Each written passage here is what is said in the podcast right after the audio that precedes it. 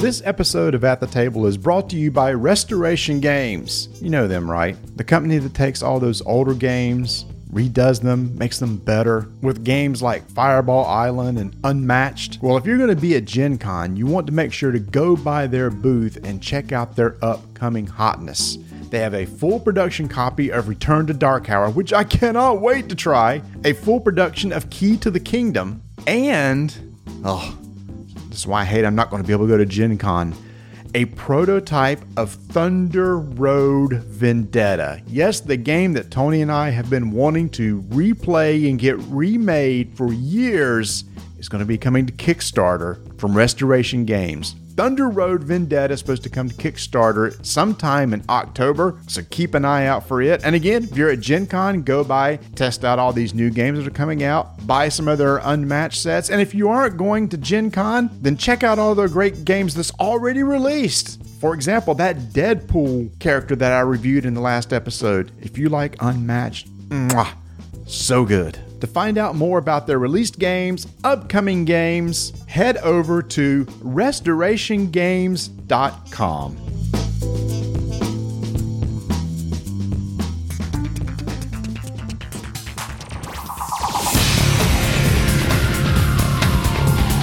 Hey y'all, it's time for another episode of Rolling Dice and Taking Names. Today, Justin Jacobson from Restoration Games and Scott Morris from GTS Distribution join the guys to discuss logistics. Here, the experts talk about how the pandemic has affected game production, shipping, and prices, plus solutions for the future. By the way, when I said experts, I meant Scott and Justin, obviously. And welcome to another episode of Rolling Dice and Taking Names. This is our special at the table episode with everybody's favorite topic, logistics. My name is Marty. I'm Tony. And uh, Tony, we got two very special guests tonight to talk about logistics. Well, you know, Marty, in my real job, I, I, talk about logistics all the time about moving crews from one region to the other to be able to restore power, get them hotels, move some of the shipping can- containers, all that. I don't know why you had to bring these guys onto the show. I could spend hours and hours talking about how that is done in the power world. Because what they had to provide would be way more interesting than what you would have to say. Wow. So when your power goes out, I'll remember that, big boy. well, let's go ahead and bring them on. First, we have the director of business development for gaming at GTS Distribution, Scott Morris. Scott, welcome. Thank you so much for having me to talk about this hot topic and pressing thing on the lips of every board gamer. I'm so happy to see you guys and be here. No, we're not talking about the pop culture fashion store for teens hot topic. We're talking about logistics. Oh, oh yeah. I must be in the wrong room for an argument. That, that's a, that's another show. and also joining us is the owner or board game necromancer of Restoration Games, Justin Jacobson. Welcome, Justin. Hello, good to see you all. I see how it is though. Like uh, you have Rob Daviau on to talk baseball, and I get to talk shipping containers. That's, that's nice. and and just to be just to be, let everybody know, uh, Restoration Games is a hopefully a proud sponsor of these at the table segments. Hopefully, and this was not Justin's request to come on. This is our request to bring him on the show uh, the show for this. So we figure since he's paying for it, he might as well talk to us. I'm just uh, I'm just following Ignacy. Anything Ignacy does, I'll do. wow, He's my role model. Nice. Well, it is it's just so funny that the episode right before this had Ignacy. So there we go. So what I'm hearing is I'm getting paid by Restoration to be here, right? Is that what it is? yes, you are. Okay. We're paying you in moon pies. They're right over my sh- right Sweet. shoulder over there. You see them. Hey, all you got to do is send us your address, and uh, Amazon can deliver anything because they've got logistics figured out. Uh, I don't know. That, that may be part of our discussion today because I have a theory about that. But oh, can't wait to hear about that. But yeah. y'all are doing well. Everybody feeling good. Uh, yeah. I think knowing I mean, is half the battle, and I'm alive, so that's the other half. Yeah. Scott is hanging out in St. Louis, and no, uh, I'm in Justin Kansas City. Down Kansas, Kansas City. City. Yep. Why did I say St. Louis? I don't know. I don't know. they're the same thing. And Justin's hanging out in sunny Florida. They're not the same. Yeah, New York, Albany, same thing. It's all good. So, Marty, w- you said logistics. Now, one of the things we've been reading about uh, on various discussions on our Discord channel, people are always talking about, you know, oh my God, the price of games are going to go up. We see all these things on ICV2 and all this other s- s- garbage that they're just saying, you know, you need to be doing this or you need to be doing this. Or I'm whining because I can't get my game in time. And now, if it were me, I'd just look at you and say, tough but we're bringing on the experts who know how to explain. Yeah, I know uh, uh, to explain to us what is the market going through. And you brought up some interesting points before we hit live on the record. You told them that we are going to be discussing what two aspects. Well, first, I just want to kind of get, and, and reason why we have these two gentlemen on is Justin's coming from the publishing aspect, right? So he's making the game, and then he has to get it uh, produced and then shipped over, and then basically distribution. Scott takes that and you know uh, has a warehouse and then starts sending them out to retailers and stuff, so they can get them in the hands of the customer if the publisher's not selling direct off their site. So we're seeing two different sides of how this works. And I, I thought before we even get started, and what's going on today? Why are there delays? Why are the costs going up? Let's talk about pre-COVID. What was the whole process, and what was it like? Before all this happened how long did it take to get a game? How expensive was to get a game shipped from china which is typically or is typically manufactured? Let's start at the top. Let's say the publisher we need to get a game made and manufactured and shipped to us from china. How did it used to be justin? Uh, it's funny. What Rob always used to joke about how medieval the whole the whole process is. Like you do this thing where you're making a game, and we're so advanced in so many ways, but at the end of the day, it's got to get on a boat and sail across the ocean blue and hit the shore, and somebody's got to offload it. And obviously, the boats are a lot bigger, and a lot of other stuff has changed. But you know, if you just stop and think about all the stuff that's in the store is getting there because it's going from somewhere. Not most of it, obviously, manufactured a lot of it in China, but other places. It's getting on a boat in a container, getting loaded onto that boat, taking a long trip across the ocean, getting into a port, getting unloaded at a dock. Then it's going on a train or a truck, sometimes both, headed to some other warehouse, and then it's going from that warehouse to another warehouse, and then so finally it's you know hitting that loading dock and getting onto your shelf. Um, so it's a it's a involved, complicated process. There's lots of moving parts. You're talking about international, uh, different countries, so international laws, maritime law. Um, there's a whole area of customs law and, and, things like that that you have to deal with. It's extremely complicated. Uh, and so, honestly, one of the things that I think most uh, publishers of any size do is they hire a logistics company. Uh, we're currently using Arc Global, uh, but there are other companies out there. And they sort of are in the service of overseeing that part of the process. They book the containers, they deal with the customs forms, they do all that, and then you pay them a, a fee for the service. That's what we would do. We would order, uh, make an order with the manufacturer to print up a, a certain number of games. Usually, we do if, it, if it's a new release for us, we might do like ten thousand units of a game if we're pretty confident about how it's going to do. And when that gets ready, closer to when it's getting ready to be completed by the manufacturer, we notify our logistics partner. And we say we've got these 10,000 units. We do what's called a shipping plan uh, and notify both the manufacturer and the logistics company. And they say, okay, the cartons are this size. Uh, they weigh this much. Are they going to be on pallets or not? Uh, are we going to get a 20 foot container or a 40 foot container? You know, do we have a full container or is it something less than that? And then they take that information and they can calculate, you know, based on those dimensions and the weight and all that, they can book passage on a freighter. So they'll get with that freight company and they'll arrange that for us. And they sort of do all, it would sort of set it and forget it for us once we do that, which is great. Uh, and then it shows up on the other end and they deal with all the import, uh, you know, arrangements and things like that. And they arrange for it to get to the warehouse. And at some point, it's going to show up in our warehouse. So we use PSI as our fulfillment company. They have a big warehouse and they deal with distributors like Scott's uh, company. Then they take those games and they'll sort of disperse it. But that process used to be pretty straightforward. you'd order the games, you'd send the shipping plan. Couple weeks later, it'd be on a boat. Take about six weeks to get across the water, depending on where you're going from China to we would use a since PSI is in Georgia, we would use a the Savannah port, which is a very big port on the eastern seaboard. Take about six weeks, go through the the uh, Panama Canal, uh, and take another couple days to get off the boat and into uh, their warehouse, and then 30 days later, um, it's showing up uh, in distribution, and, and Scott can obviously talk about the rest of that.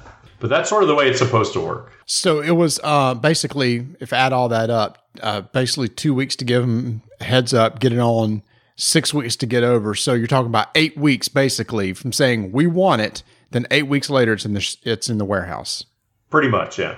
Okay. The killer in that whole process is it usually only takes an average of about 18 days once it's on a boat to go from port to port. It's all the rigmarole and all the, the paperwork and all of the stuff beforehand and afterhand with customs and everything that can really like drag stuff like that out before COVID, right? I mean, I would run into people when they were running into Chinese New Year or other holidays that could impact shipping you could sometimes see, you know, delays in ports by like four to five weeks sometimes, which, you know, could take a six to eight week process and turn it into a three month process or maybe even three and a half month process and take, take a lot longer than expected. You left out all the sexy parts, Justin, about like the pirates and the tsunamis and the, the megalodons and Uh, yeah, I mean that's like I said, that's the sexy part, and that's what insurance is for. So you know. yeah, I was gonna I was gonna say any publisher who's listening to this who doesn't buy container insurance, if you take anything away from this, buy container insurance. It's so worth it. I'm not going to confirm or deny that I have an entire container of some game that I made in the past on the bottom of the ocean but I do. All right. So, Scott, so it's in a warehouse and needs to get to the distributor. And uh, you can talk some of this too. We actually have a, a friend of ours uh, who's in uh, logistics. He books trucks and stuff, and he's having a lot of problems yeah. with getting people to be able to work and, and, truck drivers, not enough of them and stuff. And that's probably what we're dealing with now. But in a normal yeah. situation, where do you pick up from there and get it to the us, the customer? Yeah, so so a good vast majority of what we do on the distribution side is kind of linear past what Justin had just described, right? So he'll he'll get it landed into a warehouse. They'll contact us and let us know it's there. Um, for some of our partners, though, like a lot of our exclusive partners, we will do importing for them and manage all of the stuff that Justin was talking about that a publisher would normally do, but we'll do it for them on on kind of like a all gratis basis kind of thing. In pre-COVID times, uh, it was pretty smooth. I mean, once something has actually gone through customs and it's legally in the United States, moving it around from warehouse to warehouse really just comes down to a matter of people and bandwidth and how quickly can you load something onto trucks? How quickly can those trucks move from place to place? The other challenge, like Justin had talked about, was if you're, uh, if you have an advantage of going to an Eastern or Western port and your warehouse is right near there, that's really good because the stuff lands on a cargo container. It can be offloaded onto a truck and just delivered right to the warehouse. If you have something that's more inland, then you may potentially have to put something on rails and do it by train to go to a rail yard. So, like Justin was saying, there's sometimes where things can go from a boat container to a storage container to a cargo container in a truck yard to a cargo container in a rail yard to another cargo container. And I mean, it just, it's like this giant domino effect, right? And all that can, all that means people, all that means time, right? And in pre COVID, it was pretty quick. I mean, we would get notified by a publisher saying, Hey, we got this stuff in. We'd be able to, you know, get them orders within a matter of like a week and they would get us product in the matter of the next week. And then we would spend the next two weeks getting that stuff out to retailers, usually all around a street date or a release date, right? And as long as the distributor has a product in hand like a week to two weeks ahead of a street date, we'll be able to hit that and have no problem with it. Um, so usually once something had landed from a publisher, we would see about a four week turnaround time for us to actually have our product in the hands of our consumers, which is the retailers. And then once it's in their hands, it's just a matter of the street date, boom, everyone's happy, everyone's playing the game, and all 10,000 of those copies are sold and everyone's happy, right? Post COVID's a whole nother story. Let me add the timeline here. So you're adding on another four weeks. So we're saying 12 weeks is typically what might could happen is like, okay, we're ready to ship this thing before it ends up on my store shelves. And if you talk to most weeks. distribution people and most publishers, uh, you'll hear that they usually tend to start ramping up their marketing around that time frame, about 90 days before the release of the game.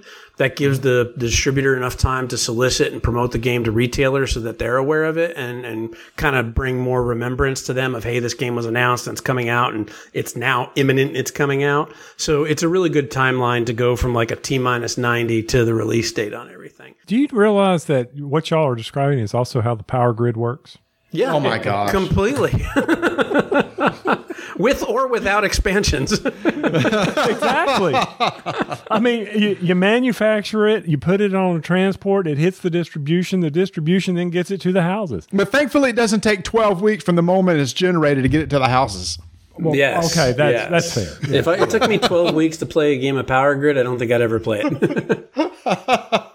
But you also, I guess, for both of you, you had a multiple choice of people you could use. Maybe not so Yes. much as far as the freight coming across the ocean, but you you could say, okay, I'm going to go with one of these lower bids. You could actually get bids, or they would actually have competition. Correct?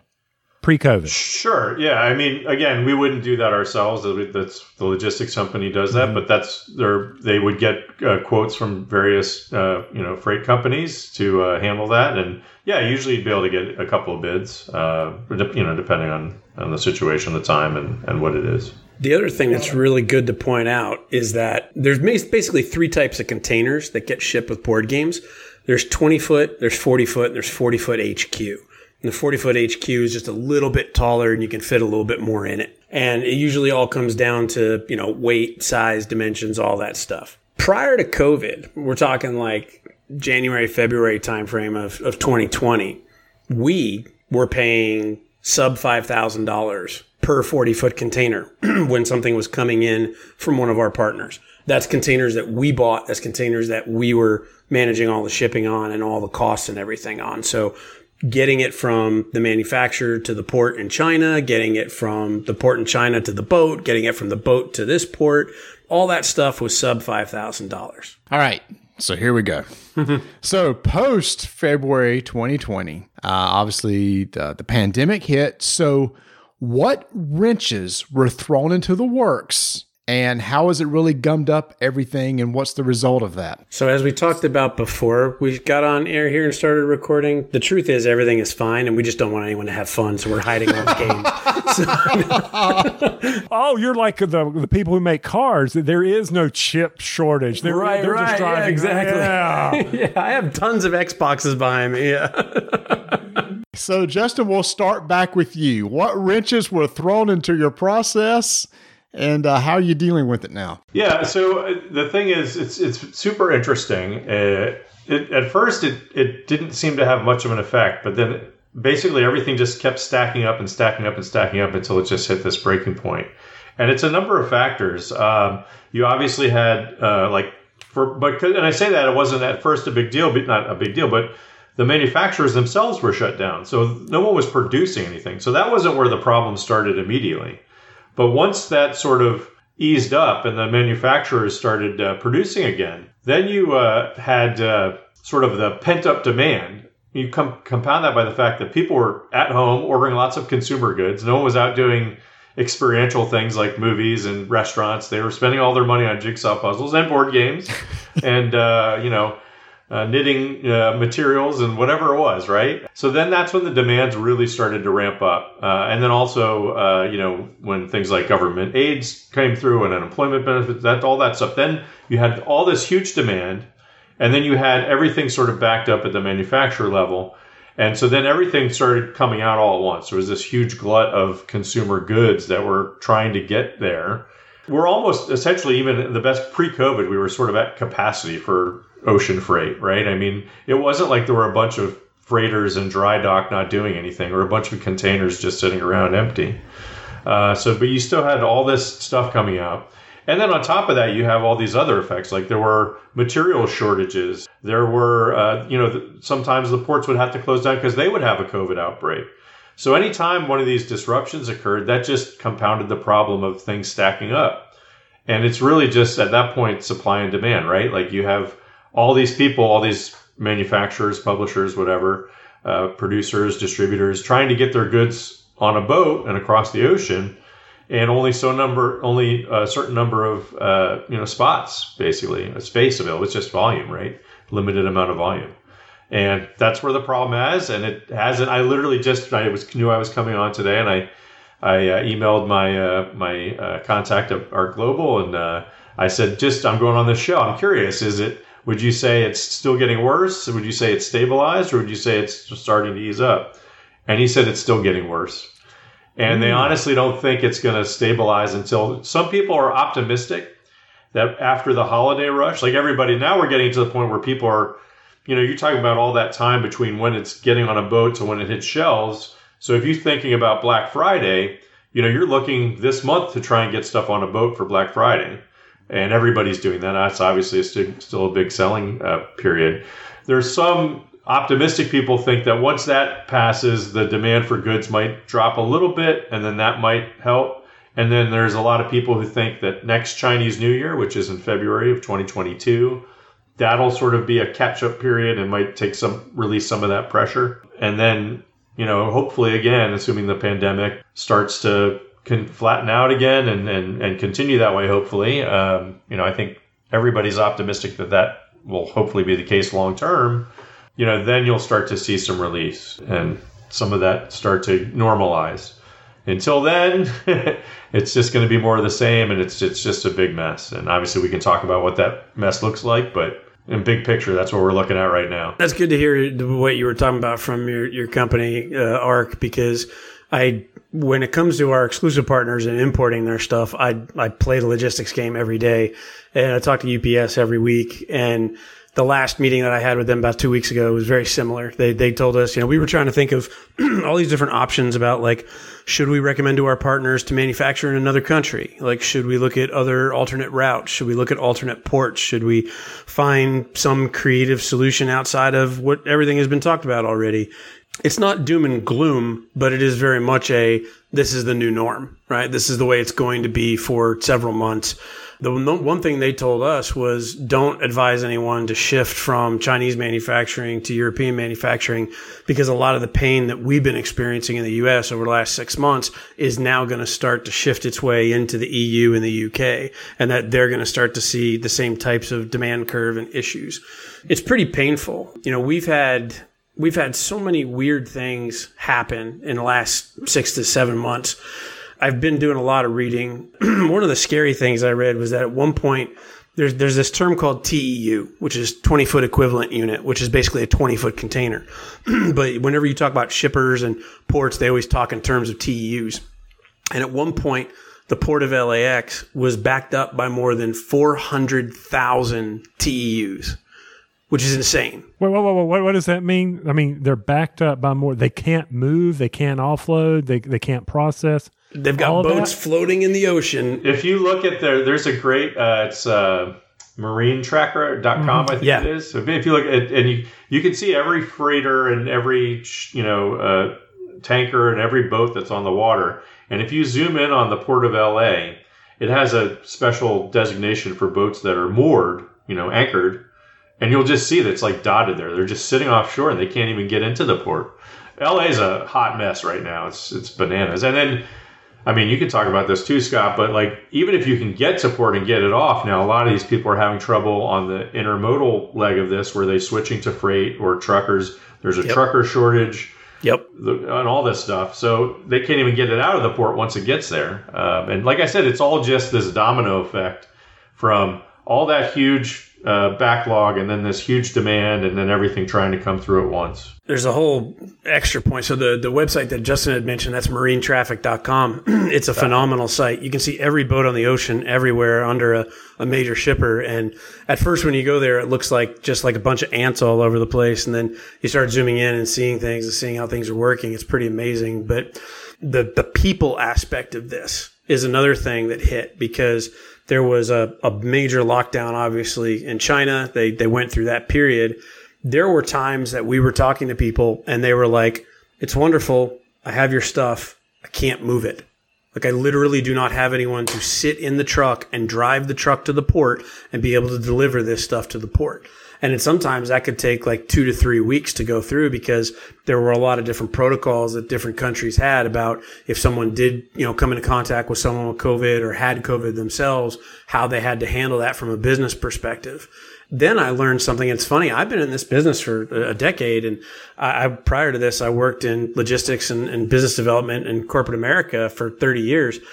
I never even knew this until only a couple of months ago. the majority of containers that are sent over to the U.S. they are not like wash, rinse, and repeat. It's not something that lands in LAX and then gets filled up with something else and moves back over to China. It's not like an airplane that like takes me from Austin to Dallas uh, everyone gets off in Dallas and then a whole bunch of people get on in Dallas and go to Nashville. It doesn't happen like that. Most of them are recycled and they're either recycled in the US for some type of internal, you know, use. There's a bunch of different things. There's a ridiculous amount of businesses that use these things or they're sent back to China and they're recycled in China. What that has caused is a secondary layer of, Hey, it was already hard enough to get your stuff out of China and over to America now it's harder for China to get containers back because they're waiting for boats. I mean, there are boats parked in ports in China that are literally filled with empty containers and they're waiting just to get unloaded. And that's a whole nother thing. I've talked to some publishers who have seen product done on the first of a month, ready to be picked up, and it doesn't get picked up for five to six weeks when that process would normally take like a week, maybe two weeks at most. So it's it's been pretty painful from a, a, people perspective. One of the things that I personally really liked is a lot of our partners in China did a lot of stuff towards the end of last year where they gave people extra time off because they were just they were just so overworked and, and just so hammered with everything that was going on that they just said, look, we need to we need to somehow do a rotation with our people and give them extra time off because they're just you know, from a mental sanity standpoint, they've they've got to be able to take a break. So it's it's been pretty stressful. Now, going back to the numbers that you gave earlier, Justin, it was eight weeks. Hey, we're ready for the ship the game, and it shows up in the warehouse about eight weeks later. What would you estimate that time period now for that to occur. Instead of eight weeks, what's it taking now? I can say I don't know because I haven't been able to get a shipment picked up. uh, between one week and know. eternity. Right now, it's indefinite. is my answer. Uh, Infinity. Uh, we're out of stock on. We just went out of stock on Cobble and Fog. We got like unmatched. Uh, three unmatched titles are going out of print now. Uh, Stop Thief is going out of print now, and all this mm. stuff. And we've got reorders over in China waiting to get picked up or you know either now or real soon and uh, I just don't know yet. I just because I haven't, I haven't, I haven't even gotten a quote back yet. I, I keep waiting. I keep hearing these stories about oh the container prices are so ridiculous, and I'm, I'm like I'll have to take your word for it because I have not even gotten a quote back yet. I can't even get a ridiculous, you know, offer on this. And the, the terrifying thing of all this, of course, is. Uh, we have Return to Dark Tower that is now coming off the assembly line. Like we're just yeah. that's that is getting ready to get loaded up and go somewhere. And now we're trying to figure out what to do. And it, it, makes it especially hard because we obviously, for that in particular, it's interesting. We have backers in, in China, even like specifically in China, that we could just ship that direct. We don't need to get it onto a into a container even. But we're like, if we get a container available, let's get it on that container and get it going somewhere else because that's going to be a much longer process.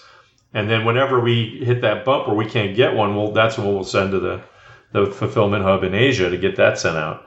There, it's just, uh, you know, everything you hear, you hear this sort of uh, crazy stories about the high prices or whatever. Really, it's just nothing's moving. Like, or I should yeah. say, like there's so much stuff that's trying to move that a lot of things aren't moving. I think it's moving. I think it's just getting bottlenecked, right? right, exactly. there's it's such a backup that there's so much that there's stuff that isn't moving at all. In terms of cost, I can tell you from my side, like again, prior to COVID, sub five thousand dollars. Now we're talking for a 40 foot container. Now we're talking 25,000 plus. Sheesh. And, and here's the real killer. Like if anyone listening to this as a consumer is like, "Man, I want my game. Man, I want my game," and you're and you're angry, and I and I get it because I'm a consumer too, and I want my game too. There's two aspects to think about to this. The first one is people like Justin and Rob and their team and Susan, everybody at, at Restoration that like he just talked about some of my favorite games that Restoration has, right? Stop Thief is something I play with my family like on a monthly basis. I play Unmatched all the time. I just got my Deadpool in, which by the way, it's amazing. I love it. it's it's one of the best fighting systems out there and everything. These are games that publishers don't ever want to be out of stock of because mm-hmm. if they're out of stock of them, that means they're not making money. And if they're not making money across multiple big sellers in their brands, that's a big risk from a business perspective. So while as a consumer, we may be sitting there banging our knives and forks on the table going, I want my game, I want my game. There's people in the publishing side that are banging their knives and forks on the table going, I want to keep my job. I want to keep my job. Right. and, and here's the real killer that like really twists the knife in my back just the other day, I read an article about how every major shipping company is reporting record profits. And I'm like, oh, of course you are. Like, I can go charge $8 a bottle for water in a catastrophe and make record profits too. But, you know, there, there's a point in this where, you know, there is an element of time, there is an element of money and costs, but the two seem so far out of whack right now that it's just very, very painful. I mean, you got to think about if you have a big game, um, and you know some of the games that Justin mentioned, you know, Stop Thief is in a, an average size 12, 12 inch box if I remember right. I know a lot of the you know the Cobble and Fog game, the, the Legends games, those are in like Carcassonne size kind of boxes. You have a landed cost as a publisher that says I have this many thousand games in the container. It costs me this many thousand dollars Therefore, if it cost me $5 to print the game and another dollar per game to ship it, then I'm looking at a $6 landed cost. So I'm probably charging a $30 MSRP. And I'm really oversimplifying that right now, but it's just to kind of put it in perspective. When you're dealing with sub $5,000 costs, you're dealing with less than a dollar per game usually. When you're dealing with $25,000 costs, you could literally be paying more to ship the game per unit than it costs to physically make the game per unit. Wow. I mean, I can put specific numbers on that. So, for example, I, we just have a container estimate for this. So, for unmatched uh, four pack, like Battle Legends Volume 2, we have a shipping plan that we have in place. That we, we get about 5,000 copies of that game on a 40 foot HQ container. And so, you're if you talk about an extra 20,000, that's an extra $4 per game, which is a little bit less than what the unit cost is. and that's the premium. That's not the cost. That's the additional cost that we're paying right now. And that's just to get it from China to right. the US. That doesn't constitute any additional shipping cost you may have shipping to PSI, shipping to your distribution partners. I mean, it's it's pretty amazing when you start to think about that. And it's even more amazing when you think about the fact of this. I just heard an announcement that there's a new Puerto Rico coming out, and I'm thrilled because I, I really like the mechanics of that game. Puerto Rico was like a $60 game when it came out, like 15 years ago. It would probably be a $60 game today. There has been no inflation in this market space whatsoever. There's no way that I could look at the price of anything that I can think of, even like milk. Like everything has gone up in the last 10 years. But a game that I paid $60 for 10 years ago, there's still a perception that it should be $60 today. When the truth is, everything is going up now. Costs of components are going up, plastic is going up, wood is going up, paper is going up, and, and those are the things that make board games, right? Until we find a way to make everything 3D holographic, but I'm sure Rob's working on that somewhere. So, so a couple points in after all that discussion you're talking about a system that was already at capacity, shipping. Then we had mass consumerism, which drove stock down. And then you needed to replenish that stock. And then once it gets here, it's all that congestion. And the final most important thing that Scott said, Marty, was if anyone is listening to this, I don't know if you picked up on that. the, the answer is probably not, or at least not paying attention. There's six people in the industry that think we're having a really good conversation right now. All the consumers are like, blah blah blah. Where's my dark tower? yeah, exactly. But but to that point is. But Scott, is your warehouse is now empty. If Justin can't move the games to you and he is selling out of all these games, are your warehouses empty and you're just sitting there looking at bare shelves? I mean, and, and are we going to have is there going to be a shortage as we go towards the holidays of our favorite type of entertainment? The answer is yes and no, right? So, um, is, are the Always warehouses yes and no. Yeah, yeah, yeah. Well, well, I mean, it, it, it's different, right? So, like, if and, and I've always said this, right? Because I've spent time. I ran Arcane Wonders as vice president of, business development. I, I was president of Passport, so I did publishing. I've run retailer. I've kind of sat in every single chair except for manufacturing, and I don't want to move to China. I just kind of like it where I am, so we'll leave it at that. But the reality situation is that if one publisher, from a distribution perspective, if one publisher goes out of stock of a majority, if not an entire line of games, there are hundreds of other publishers that we work with, literally hundreds, and someone's going to have stuff. And this is what I've been telling a lot of our retailers going into Q3 and Q4 this year. This is going to be, I think, the most successful Q4 the gaming industry has ever had. And I think it's going to be the most challenging because the entire key is going to be availability. And I think we're going to get to a point, especially late September, early October, into early November, right before Black Friday, where a lot of retailers are really going to be in that mode of what's on the truck? Like, what can you sell me? I, I would love to get the hottest thing. I would love to get the newest thing, but I just need a box on my shelf. I want to sell product. I have people coming in. I mean, our hope, like Justin said, is things start to flatten out and people, you know, get out more and more consumers are buying stuff.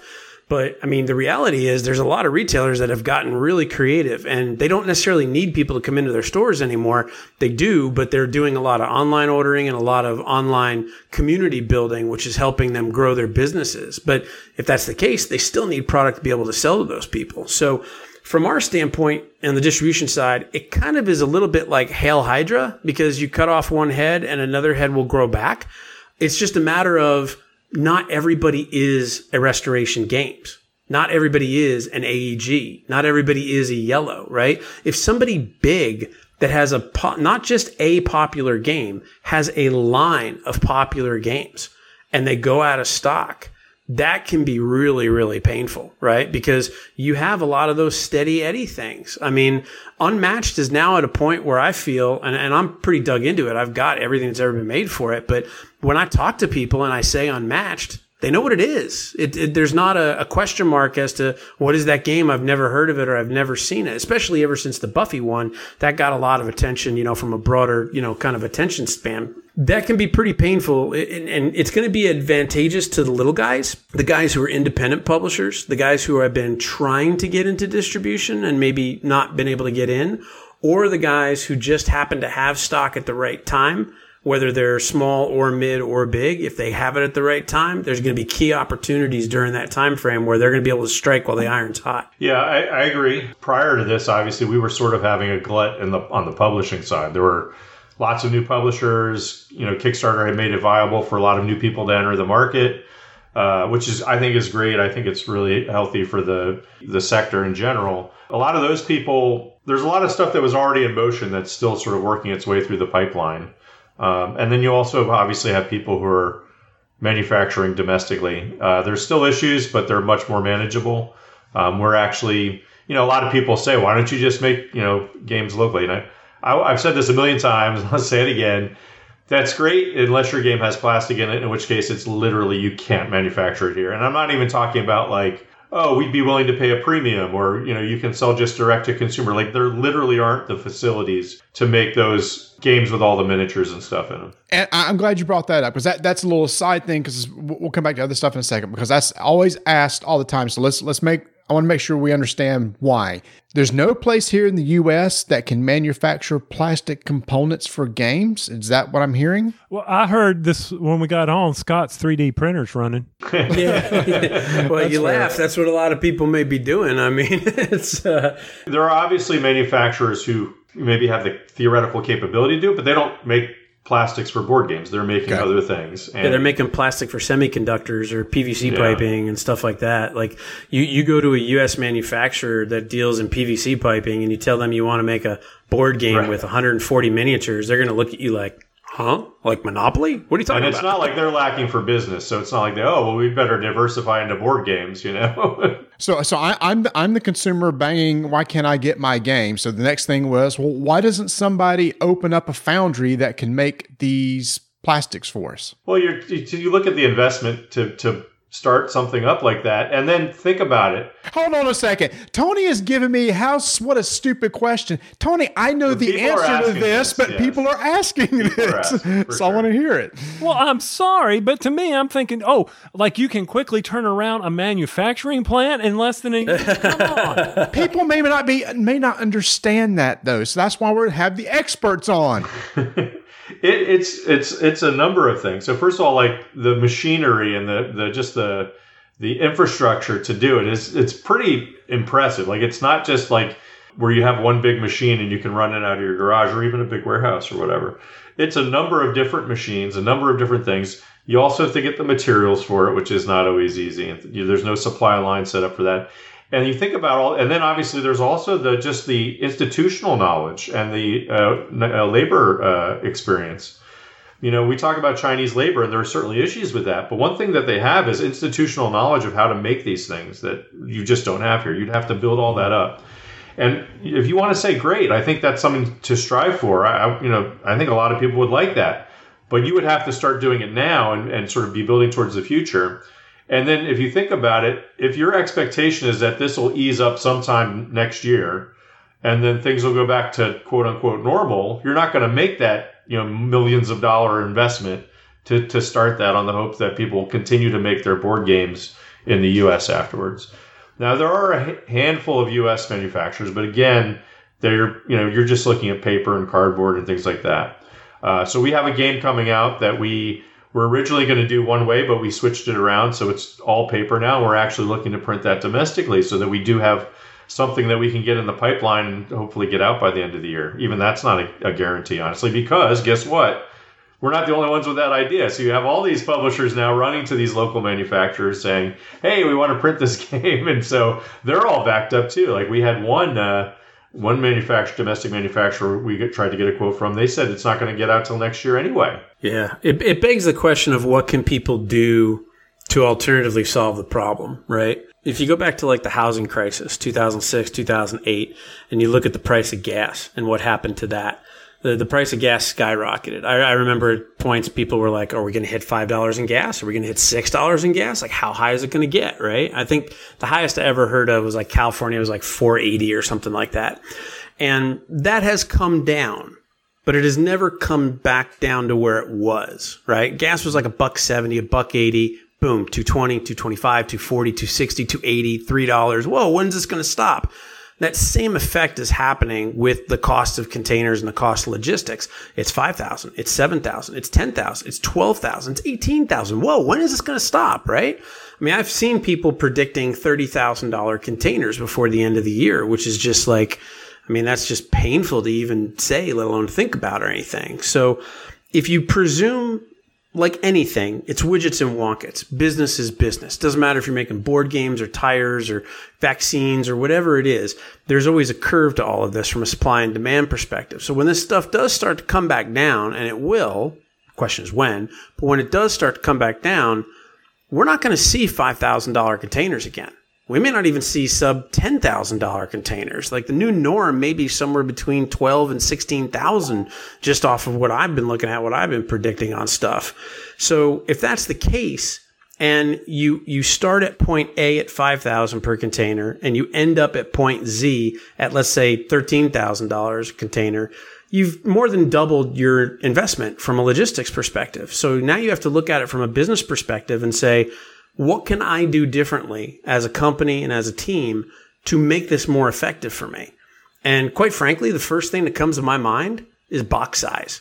Like when I look at some publishers, I'm not looking at Splendor. I'm going to look at Splendor. There's a lot of air inside of a lot of boxes and they're like bags of potato chips. And I'll, I'll pose this question to you because I've posed it to a lot of people and I've even posed it to people at Asmodee. If you were to take Splendor and take it from the box that it is in, which is a Carcassonne sized box, and put it in a box the size of Munchkin. Take it down almost 30, 35% in size. Make it $39.99, drop it down to $34.99. But suddenly you can fit 35% more units on that container and you can spread that cost of that container out by another 35% of units. You're going to tell me it's not going to sell? It's going to sell. People are going to love it. They go nuts for Splendor, right? And games like that are going to have to look at themselves and say, is this the right form factor? is this the right box perception that I'm giving consumers? I mean, we all know that you know, if somebody sees a box that's 12 by 12 and it's 1999, people are going to go, ooh, something's wrong with that game, right? But if they conversely, if they see a game that's the size of like a hundred count deck box and it's 49.99, they're going to go, ooh, something's wrong with that game?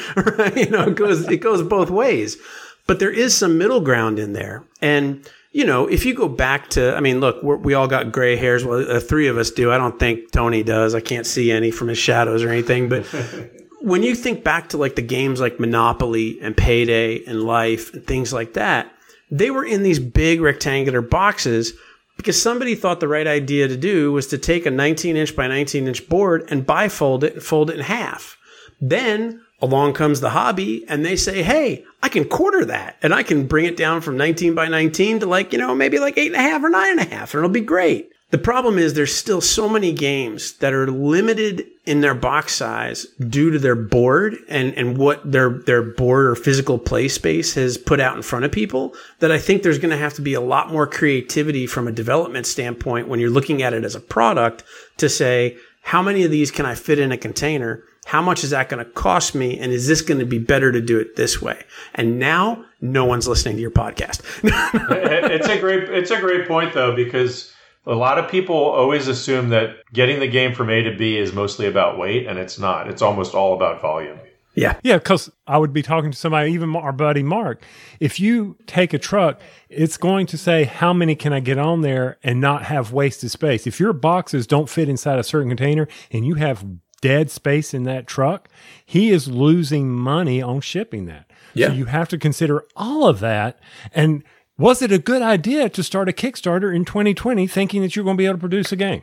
You know what I'm saying? Well, it's, and it's hard. It's hard not to go straight to the classic FFG box with the Valley insert, right? That is nothing. right? Yeah, that's. I mean, it's really nothing but air. And I and and you guys are, are marketing. That's the expansions. Yeah, I, I guess. But I guess the purpose for that is because they want a presence on the shelf. Is that why they make Completely. the box that size? Okay, all right. So it's it's, it's for marketing. It's that facing. Yeah. But as as we go to more and more, I'm going to buy online, so I probably won't see the box anyway to make me want to buy it. Then they, like you said, Scott, they don't have to be as big. This is really interesting to me. I have never heard anybody say that about hey, shrink the box. I yeah. think that's just really smart. Yeah, that's the, if I was in publishing, is the first thing I would look at is how can I condense my box to make it both cost effective to ship, but also effective for a retailer to be able to sell it on the shelf, right? And, and Marty, I don't know if you remember, like it was either three or four years ago, there was this Kickstarter where a guy sold these black boxes that had these little pull-out shells, right? And he demonstrated how certain games could fit mm. in this card box that we, you and I would, you know, store our baseball cards and he said, you can get five games and then just carry this box with you. There's an entire thread on BGG. And if I remember right, it's called Does It Fit in a Deck Box? And it was the whole idea of what games can you take out of their existing packaging and fit them into a 100 count Magic the Gathering deck box. And it's amazing. I'm not going to say, yes, I will. Splendor fits in a deck box. it's pretty crazy we're, we're moving on now to uh, the future and, and, possible solutions. So uh, obviously, Scott, you, you've get you've given one, and it's really interesting to say too that you're probably never going to see the same cost for freight as what we do now. It's a great example with gas, right? We never went back to those low levels like like we saw back then. And if that means that the cost of freight goes up, then I, it's inevitable, right? The average cost of board games will have to go up. Yep. Is that correct? Well, it's not just all the freight. It's it's everything on top. Well, I know. I'm just yeah. I'm just saying everything, manufacturing everything. The average mm-hmm. cost of a board that sixty dollar Puerto Rico, the new version may be sixty five or seventy bucks. Yep, uh, we've we that is the number one thing that we have been managing through with our partners this year is SRP increases. Um, we've had several who have done big, big companies who have done increases. Very small, you know, maybe like you said, you know, sixty to sixty five or forty to forty three or something like that. Um, but that's definitely been a big thing on a lot of people's minds. We've had some partners that have done multiple SRP increases throughout the year just based on their own volume and supply availability and stuff like that. I, I, I joked around with a partner of ours that they have this, this tremendously great evergreen game that is $50. And the first thing most people say is, wow, I can't believe that euro is 50 bucks. Like I would have thought that was $60 game. And I told him, I said, by this time next year, I think people are going to be saying, wow, I can't believe that game's $60. It should be a $70 game, right? It's just, it's, it's got to happen. And like I said, it hasn't, it hasn't in the last 15, probably maybe even 20 years, it hasn't really had an increase on the hobby side of anything. Yeah, so Justin, what kind of pressure are you seeing on your prices? Yeah, it's interesting. I mean, I think a lot of it is because there's you, we've had this sort of bifurcation for a long time between hobby and mass. Yep. And I think the pricing can that's a huge issue. So, for example, there's these sort of magic uh, price levels or prices on the mass side of things. So, a twenty dollar game versus uh, even a twenty five dollar game is a huge difference in mass. Yep. Um, or even 35 to anything above 30. There's these certain sort of magical price breaks. Uh, so we have a game that we're looking at to trying to get in mass, and it's priced at 20, and we're just going to make a little bit less money on it. But if you put it at 25 bucks, we think you know you're probably just not going to do it. Then we've got another problem, uh, or something where we've got an established product line like Unmatched, where $40 for a four pack, $25 for a two pack. It's hard to all of a sudden go and say, hey, it's $45 for a four pack now. Uh, but it's something we might have to do. We're not quite there yet. There's some uh, efficiencies in terms of the d- development process that we've developed that sort of we can maybe hold on a little bit longer to see if we don't have to do that. Um, but certainly a, a, sort of a standalone game like we've got Key to the Kingdom out now. Uh, this you know the, these costs are things that we're factoring in when we figure out the MSRP for that. Uh, and things like that. And then the other interesting thing is uh, obviously Kickstarter still plays a role in this because you're still the the one huge advantage you have on in Kickstarter is you get ninety percent of that MSRP that you're you're getting or the price that they're paying instead of forty percent or you know a little bit lower depending on where you're where you're selling it through in the distribution channel. So you can afford obviously to absorb more of these increased costs if you're getting that high of a margin. And there are people I so for example this uh, Earthborne Rangers game recently came out. It's out on Kickstarter right now. I forget the name of the company. It's like Earthborne Rangers company. Earthborne Games, I think. Games, right? There we go. Yeah. They're very focused on sustainability and producing locally and all that. They can only do that because they're going direct to consumer with Kickstarter. Like they couldn't be charging that price for this game if they were going into distribution. And so I do think you'll also see some people heading in that direction um, as well. I agree. When when this all started, I, I told my my owners and my boss that we're going to see a lot smaller, newer publishers shifting more heavily into Kickstarter. Prior to COVID, I would get, you know, 11 to 15 emails a week of, Hey, I got a great game. I want to be in, in distribution. And I'll tell you right now, if I had a nickel for everyone that told me they had a great game, I would not be talking to you guys from where I am. I'd be talking to you guys from the beach. So it, there's a lot of people that have a great idea for a game. It's just like everyone has a good idea for a book. Everyone has an idea for a game or everyone has a joke to tell the comedian, right? Something like that. I think that a lot more smaller to mid small publishers have had to lean into stuff like that. I, have seen a lot more games on Kickstarter that I would not expect to see on Kickstarter, right? You, you go back a year ago and man, the formula was real simple. $150, boatload of miniatures. Everyone's going to go nuts for it and everyone's going to love it.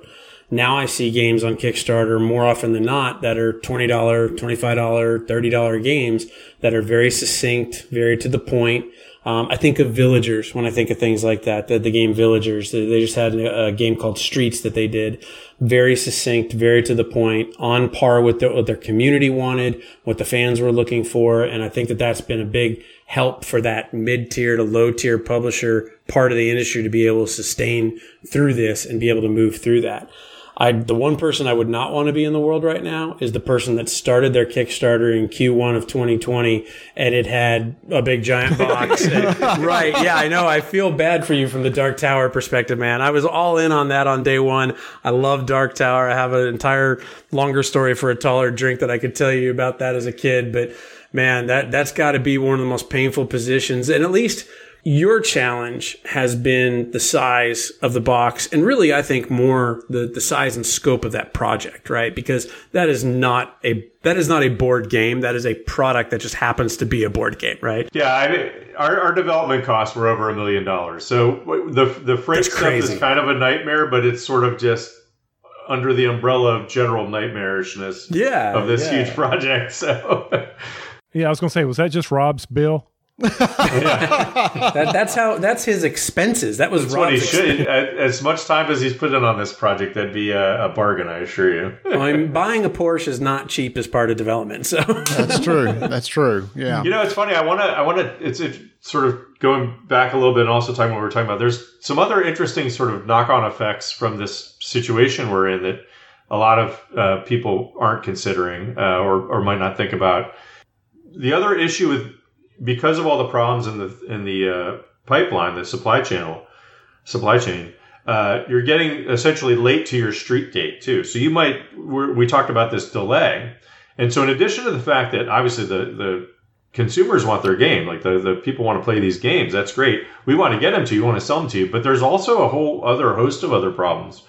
So for example we have a you can when you apply for a trademark the, you can't apply for your trademark until it's in in uh, commercial use like so it's on the, it's available for sale and so if you and sometimes what we do we've done this in the past is you apply for a trademark registration with a notice of intent to use within a certain period of time and if you can't actually get it on the shelf within that period of time you sort of miss your window and you have to reapply and it's a whole big thing so that's been an issue for us. We've bumped up against that a few times. Um, you've also got uh, you might even have a licensing requirement if you're working on, with a license, whether it's through an IP or a, a designer. You might have said, "Hey, we're going to get this game on the shelf on a certain date," and when you sign that contract two years ago, you say, "Oh, we'll get the game on the shelf in two years, no problem." You aren't counting on it taking six months longer just to get it on the shelf. Yeah. Uh, so that's that's a big issue. Or if you like, for example, if you've got a license with a big IP and you're projecting sales for a, a, calendar year and now it's six months later that's six months of sales you don't have within that period of time. And then even we're starting to hear some stuff about uh, in mass market when you sign when they order your game you've you've got committed to them that you're going to get it by a certain on, on in stock these stock guarantees. And if you miss that window not only does it not go on the shelf but you actually owe them a penalty. And the stores have already said that you know these problems we're having that's your problem not ours uh, so they're charging those penalties. So those are all these things that can happen. So I think you're going to see some publishers in whatever sense right now when they're starting on a new project taking those things into consideration as well when they're when they're planning them and just sort of everything's getting going to get extended out you know i used to when i was on the publishing side of the business and i'm sure you get this all the time justin or, or members of your team do we would go to you know conventions these these ancient artifacts of the industry that used to happen ages ago and I would get tons of people that wanted to have meetings with me about pitching their game designs to me. And one of the questions I'd always get asked is, do I need to have an NDA? Do I need to protect my game? What, what do I need to do with it? And I used to always tell people, like, look, you could show me the most perfect board game in the world. You could show me and sit down and show me everything I want, everything my company's looking for to fill a hole in the industry. And I'm going to want to make it like sign the contract right now. That game is not not getting made for at least nine months, like bare minimum nine months. And that's if everything goes smooth and doesn't require like years of development or changes or retheming or any of that stuff. So prior to all of these impacts, even if things were going well, the one thing publishers could count on is once I'm at that point, once I have made the decision, I've developed the game, I've sent the files off to my manufacturer and everything is rolling, they at least had the stability of knowing, okay, I'm now on a 90 day clock, right? I've pushed the go button. This is when things are going to get to me. Unless a disaster happens, this should be good. And disasters were few and far between. And now, like what you've been talking about, like we, we had all of these problems hit. The other big thing, and I always bring this point up, is that it was a combination of all the things you said and the machine stopped and when you stop the supply chain and you have to restart it, it's just like an engine, right? You don't, you don't go from zero to 60 immediately or zero to 100 immediately. You've got to ramp that stuff up and warm that stuff up. So it's, it's pretty interesting to look at, you know, both sides of the table and see what was dynamic and static before and what's dynamic and static now, right? Again, looking at potential um, solutions. Again, we're, we're going to reiterate stuff you said. Make things smaller to get more items in for shipping because shipping costs may not go down. You have to charge a little bit more. And the other is possibly looking at other places beside China and the, to, for manufacturing. The reason why I bring this up on our last episode, um, Ignacy shared with me how they make a lot of their board games with a manufacturer in Europe. And just this year, Asmodee signed a big contract with them to make their card games with them, Marvel Champions and Arkham Horror. And he says what used to take him a you know a um, a few week turnaround now takes four months. So these big gorillas are going, man, we need to move, and oh, we're going to go here, and they go, okay, great, we want your your money. But now they're pushing out the smaller publishers. So Yeah, they essentially buy the facility, right? Right. I, I, I may get Arkham Horror when I'm expected to, but now this other card game from Portal, I can't get in my hands for now four more months. Hey, money solves all problems, right? That's been one of the funniest things that I've uh, that I've laughed about when this first started. Like maybe like April of last year when we first started seeing pain. I remember one of the first discussions I had with UPS, and they were like, "Well, we understand there's a delay. We're very sorry for the delay. We're trying to get through and fix this. However, if you pay an expedite fee." We will be able to push this through faster. And I went, whoa, whoa, whoa, time out, time out. Did you just ask for a bribe? And they're like, no, no, no, no, no, it's an expedite fee. I'm like, you can call it whatever you want to call it. If my timeline is one, two, three, and I pay you and it's now one, three, that's a bribe. I'm like, that's the way it works, right? And that's happening all the time. I mean, it almost seems as a joke, but I'm sure ARC is like this as well. The auto reply from a lot of shippers is, are you okay with premium rates?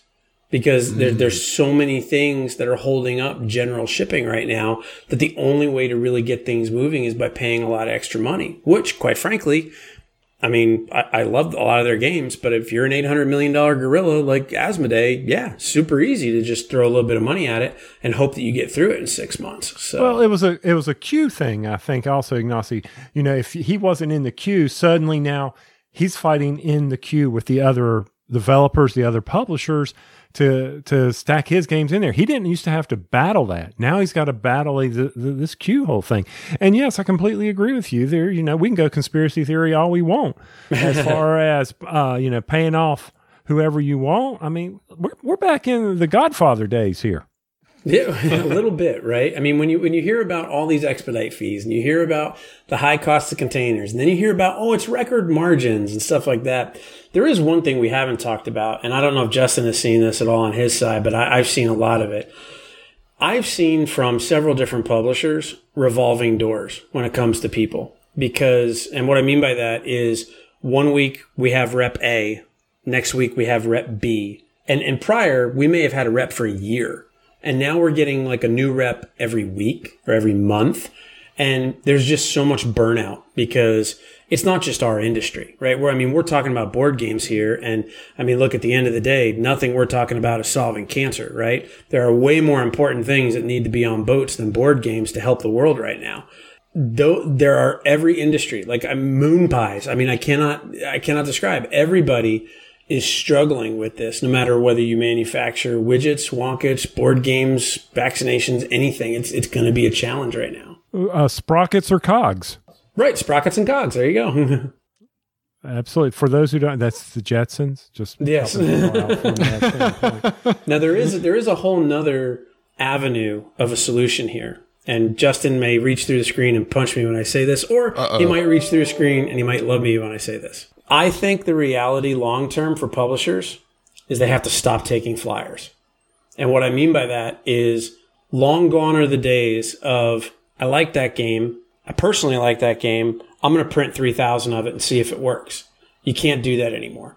When you're pr- printing 3000 units of a game, putting it into distribution and hoping it takes off because you have some other giant funding you of, you know, whatever, you know, evergreen game that's, that's pushing your money it's great in an environment where everything is working. But in an environment like this, if I have to make 3,000 copies of a game and it's going to cost me $13,000 to ship it over here, that game better not only be amazing, it better be the first print run of 3,000 and I'm doing subsequent print runs. And my whole point in that is if you feel you're going to be doing subsequent print runs of that, why even mess around with 3,000? You're going to have to pick games that are winners you're going to have to invest in the games that are going to give the best return from the consumer standpoint. And I've said this for a long time. There's a lot of games I love. There's a lot of games I don't love. I'm personally like, if somebody says to me, I want to sit down and play X party game with black and white cards, I don't want to play that game. Do I wish I had invented it? Heck yeah. Because it sells. And there's a difference when you're working in the industry about what you like and what you prefer versus what the market likes and what the market prefers. And I think that the really, really good publishers are going to have a good handle on that. And that's one of the reasons that I love Unmatched so much is I feel restoration, man, I feel you guys have your thumb on the pulse of that community of what they like, what we enjoy, what we're looking for in future expansions. And that's a big, big factor into people making something more than just a game and making it a brand.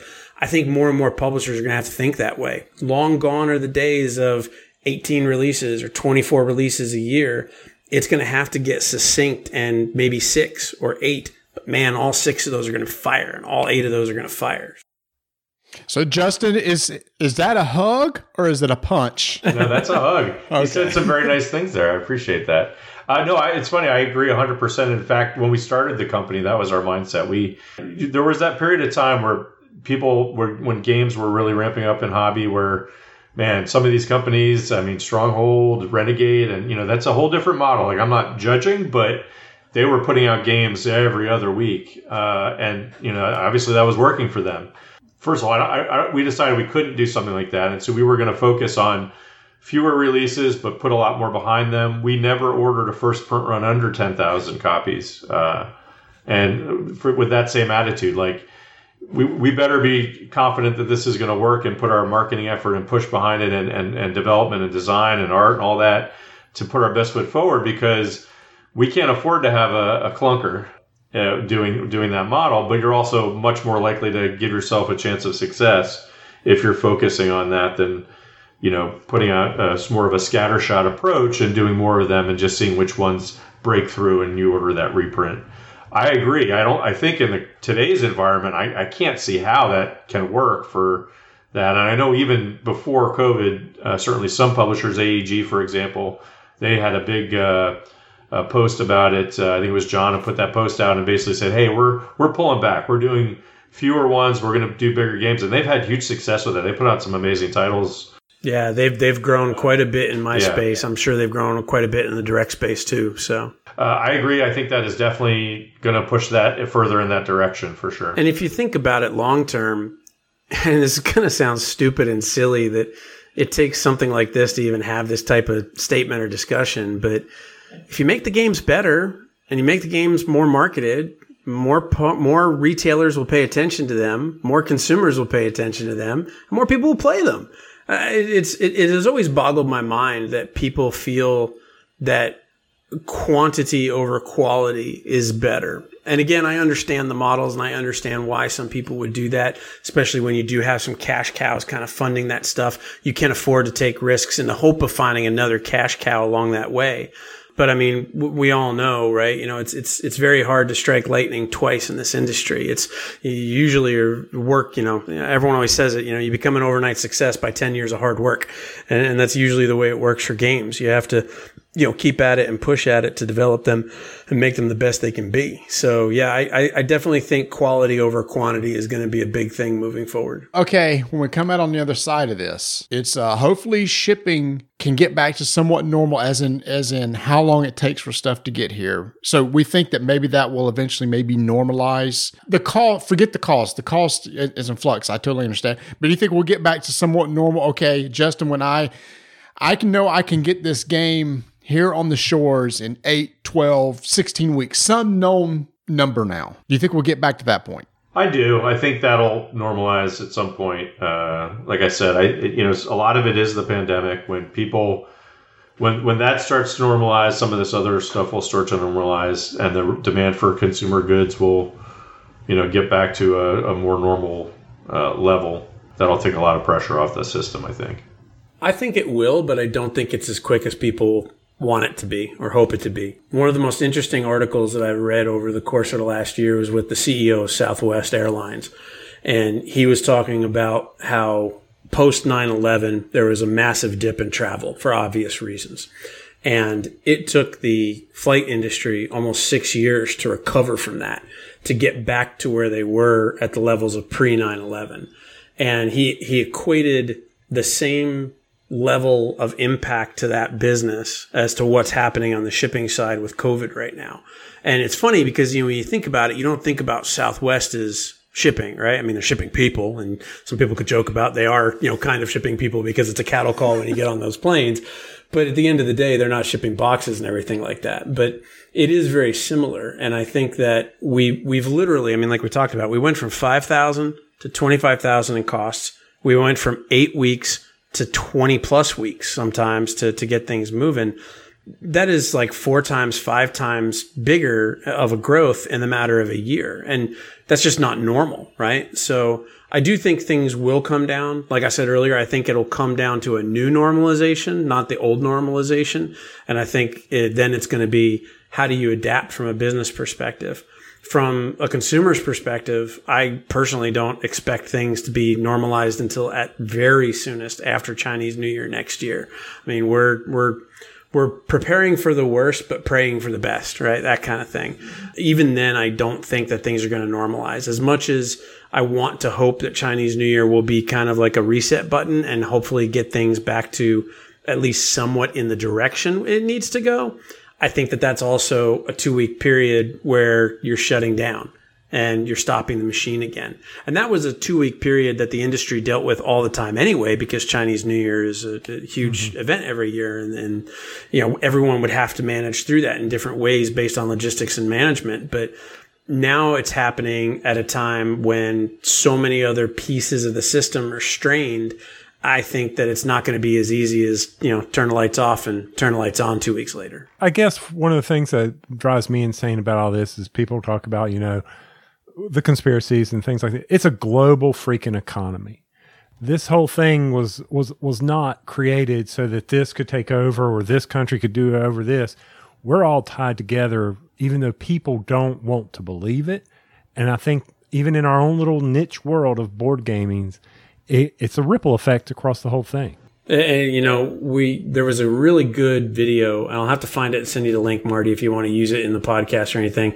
There was a video of a, a business professor that he basically took it back and said, "This is not a COVID problem. This is not a logistics issue from COVID. This goes all the way back to American manufacturing and European manufacturing changing with the Toyota model that became the first in time or, or you know time in time delivery. Just in model. time. Yeah, just in time. Thank you. I couldn't get the word out of my mouth. That became the business de facto when Toyota became so big and so many different companies and so many different industries started to go down that model. He talks about how, yes, that's a good model, but it's not a good model if you don't have contingency plans. And he talked about if you put all of your eggs in this basket, it's wonderful as long as the basket is healthy. But if the basket gets a hole, you're going to start losing eggs. And it was, it was a really, really interesting article to where he basically backtracked decade by decade, going from 2020 all the way back to 1962. Here's what happened in this decade. Here's what happened in this decade. Here's what happened in this decade. And all of this stuff started in 1960s. And I was like, wow, that's, pretty amazing when you think about it. So I'll have to find a video link and send it to you. It was, it was pretty amazing. It's only maybe like a 20 minute video, but it was really, really educational.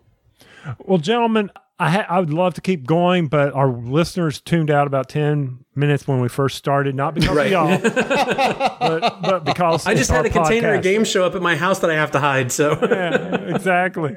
Um, but before we get out of here, there is something we need to end on a high note, a little Very levity. Much so, Scott, what's something you've been playing lately that people need to experience? What's something that they, I don't care if they can get on the shelves or not. Obviously, they can't. But what game do we need to talk about here? What, what's, how's, how's it going?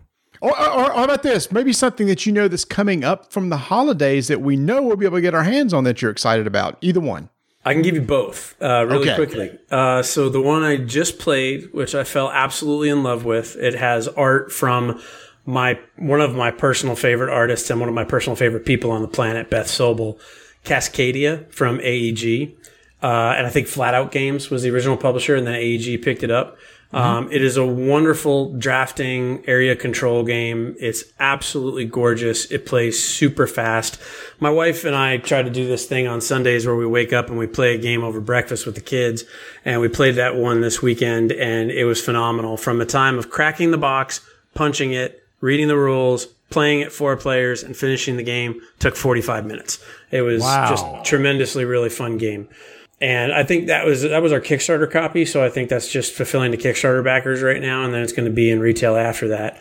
Um, in terms of what's coming up, uh, I'm really excited about the Dragon Prince game coming up from Brotherwise Games. Uh, it's based on the anime, and we uh, uh, very very blessed and lucky to know uh, Chris O'Neal, the the owner of, of Brotherwise, very well, and he sent me a pre-production copy, and we were able to check it out. My son is a huge fan of Boss Monster, but he's an even bigger fan, I think, of Dragon Prince, and we we looked at it, and you know, I'm always very skeptical about IP games. I'm always worried about like you know, is this really going to hit the mark and, and feel good?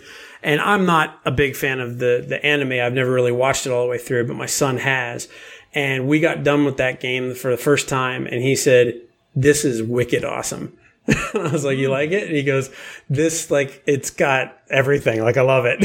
I was like, "That." I mean, you can't ask for a better review than that, right? So it was it was really f- and and the game is beautiful looking. It's got these these awesome little miniatures, eight little miniatures in it. It's got this like kind of tactical combat game, which is we like. As of course we talked about Unmatched before and everything like that. So you know those hit home with our family and everything. So th- those are the two that I've I've really had a lot of fun with lately.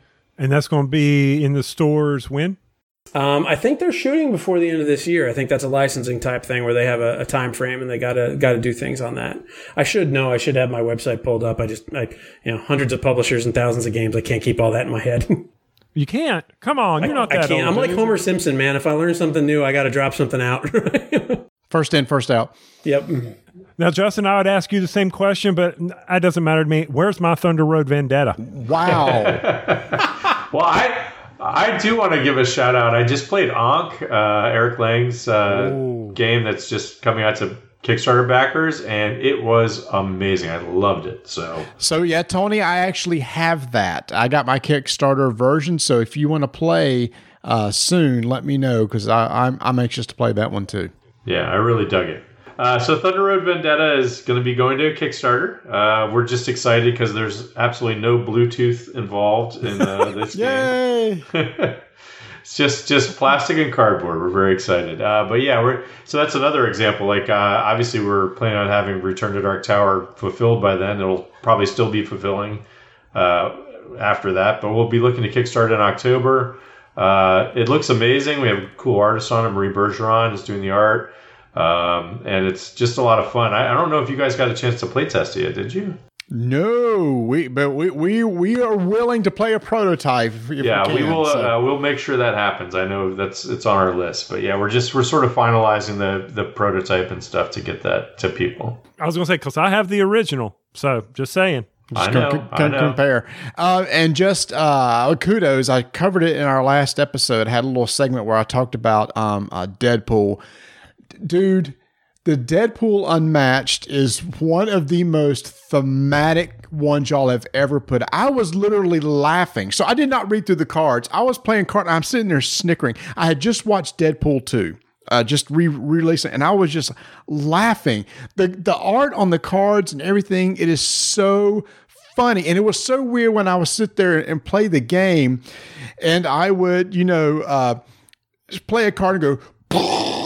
and he goes, "Why'd you do that?" And he says, "Because if I make an explosion noise, I do an extra four points of damage." you know, those little things like that. If you told me, Justin, that Ryan Reynolds wrote everything on those cards, I would 1000% believe you. It was uh, so. That, I mean, that the only reason that works like that is because it was a real labor of love. It was, and it literally it was an insane project uh, to try and do because we actually came up with the idea and finished it in like two weeks, and uh, all that cool graphic design and art is Jason Taylor, our graphic designer. He basically stormed the Marvel art bank and like just stole snippets from here and there and cobbled all this stuff together and uh, and the only reason it worked is because it was such a an insane idea in the first place. Uh, we were we were constrained by are you know doing that as opposed to just a regular project to, to make it work, and it, it, it did come out. And, really, and you I'm have really a lot more it. Marvel stuff coming up too, which is going to be do, awesome. we do, yeah. I'm excited about it. I mean, you set the bar pretty high now for that, which is pretty awesome. And, and I tell you, uh, you, we're talking about you know if Unmatched is evergreen now. Holy cow! When Marvel comes out, Yeah. come on, It- it- and then people who have never heard of Unmatched will have heard of Unmatched at that point. So I am it, what you did with Deadpool totally makes me believe you can make extremely thematic decks with the other Marvel characters and stuff. So I can't wait to see how those turn out. You know, as a request, as an old fanboy, you could always go back and do Star Wars at some point. You know, so It's the same. I listen. We get a lot of requests. It's the same thing. Too many ideas, uh, too little time. It, and as I. I always tell people, I say, as long as you all keep buying it, we'll keep making it. Which means that's right. the chance of the set you want us to make happening keeps going up. Every time people ask me if there's going to be an expansion, I'm like, as long as it sells, there will be an expansion. right? we love working on it, so we literally fight over who gets to make which deck. So we'll keep making it for sure, as long as people keep buying it. Who's your favorite fighter and champion in Unmatched? It, it's got to be. Uh, it's got to be one. It, one of the characters in Cobble and Fog. Probably maybe maybe Dracula. I, that to me is my favorite. I'm a huge Buffy fan, but those four characters in that Cobble and Fog set is so good. I really I'm a big those. Invisible Man fan. I love the Invisible Man. That's who Deadpool played against was Invisible Man. It was kind of it was kind of a weird game because neither one has sidekicks, and so we're just chasing each other over the board, and he keeps teleporting. So it went longer than probably what it should have because of his, of his special ability. And Deadpool can keep healing, so it'd be punch, heal, jump, punch, heal, jump. That's what it was the whole game. That's funny. Well, gentlemen, we want to thank you so much for taking time out of your hectic and busy logistics schedule to come on to our show. Don't be strangers. Please don't. We'd love to have you back anytime, whenever Marty can get it scheduled. I'm just the guy who, I don't, what do I do for the show? Anything? I, w- I'm still trying to figure it out. I try to get replaced, but you, but none of the, I, I promise you that I will continue to be strange. So So, thank you again. Very interesting discussion for all of our listeners. I hope you enjoyed this very special at the table with Scott Morris and Justin Jacobson. If you liked it, by all means, share it with your friends. Explain to them what is really going on out there in the world of board gaming and the logistics. And it's not that Scott wants to buy a new Maserati. It's just it's the way it is. One reason why we did this with for with you guys is because you probably get asked this a thousand times. Just send them a link. Say, just go listen to this episode. We explain it all there. That There way you you gotta keep saying it over and over again. I don't think we solved all the problems, but we did have a very good discussion. So I really appreciate you guys having us on. Yep. Thanks. You're not going to do the catchphrase at the end. Oh, All right. oh yeah, we can do that. We can do that. I'm sorry. I did for, I didn't know if at the table had a catchphrase. So And we'll see you at the table. There's a catchphrase right there. Why have we been using that the whole time? That's why he's a sponsor.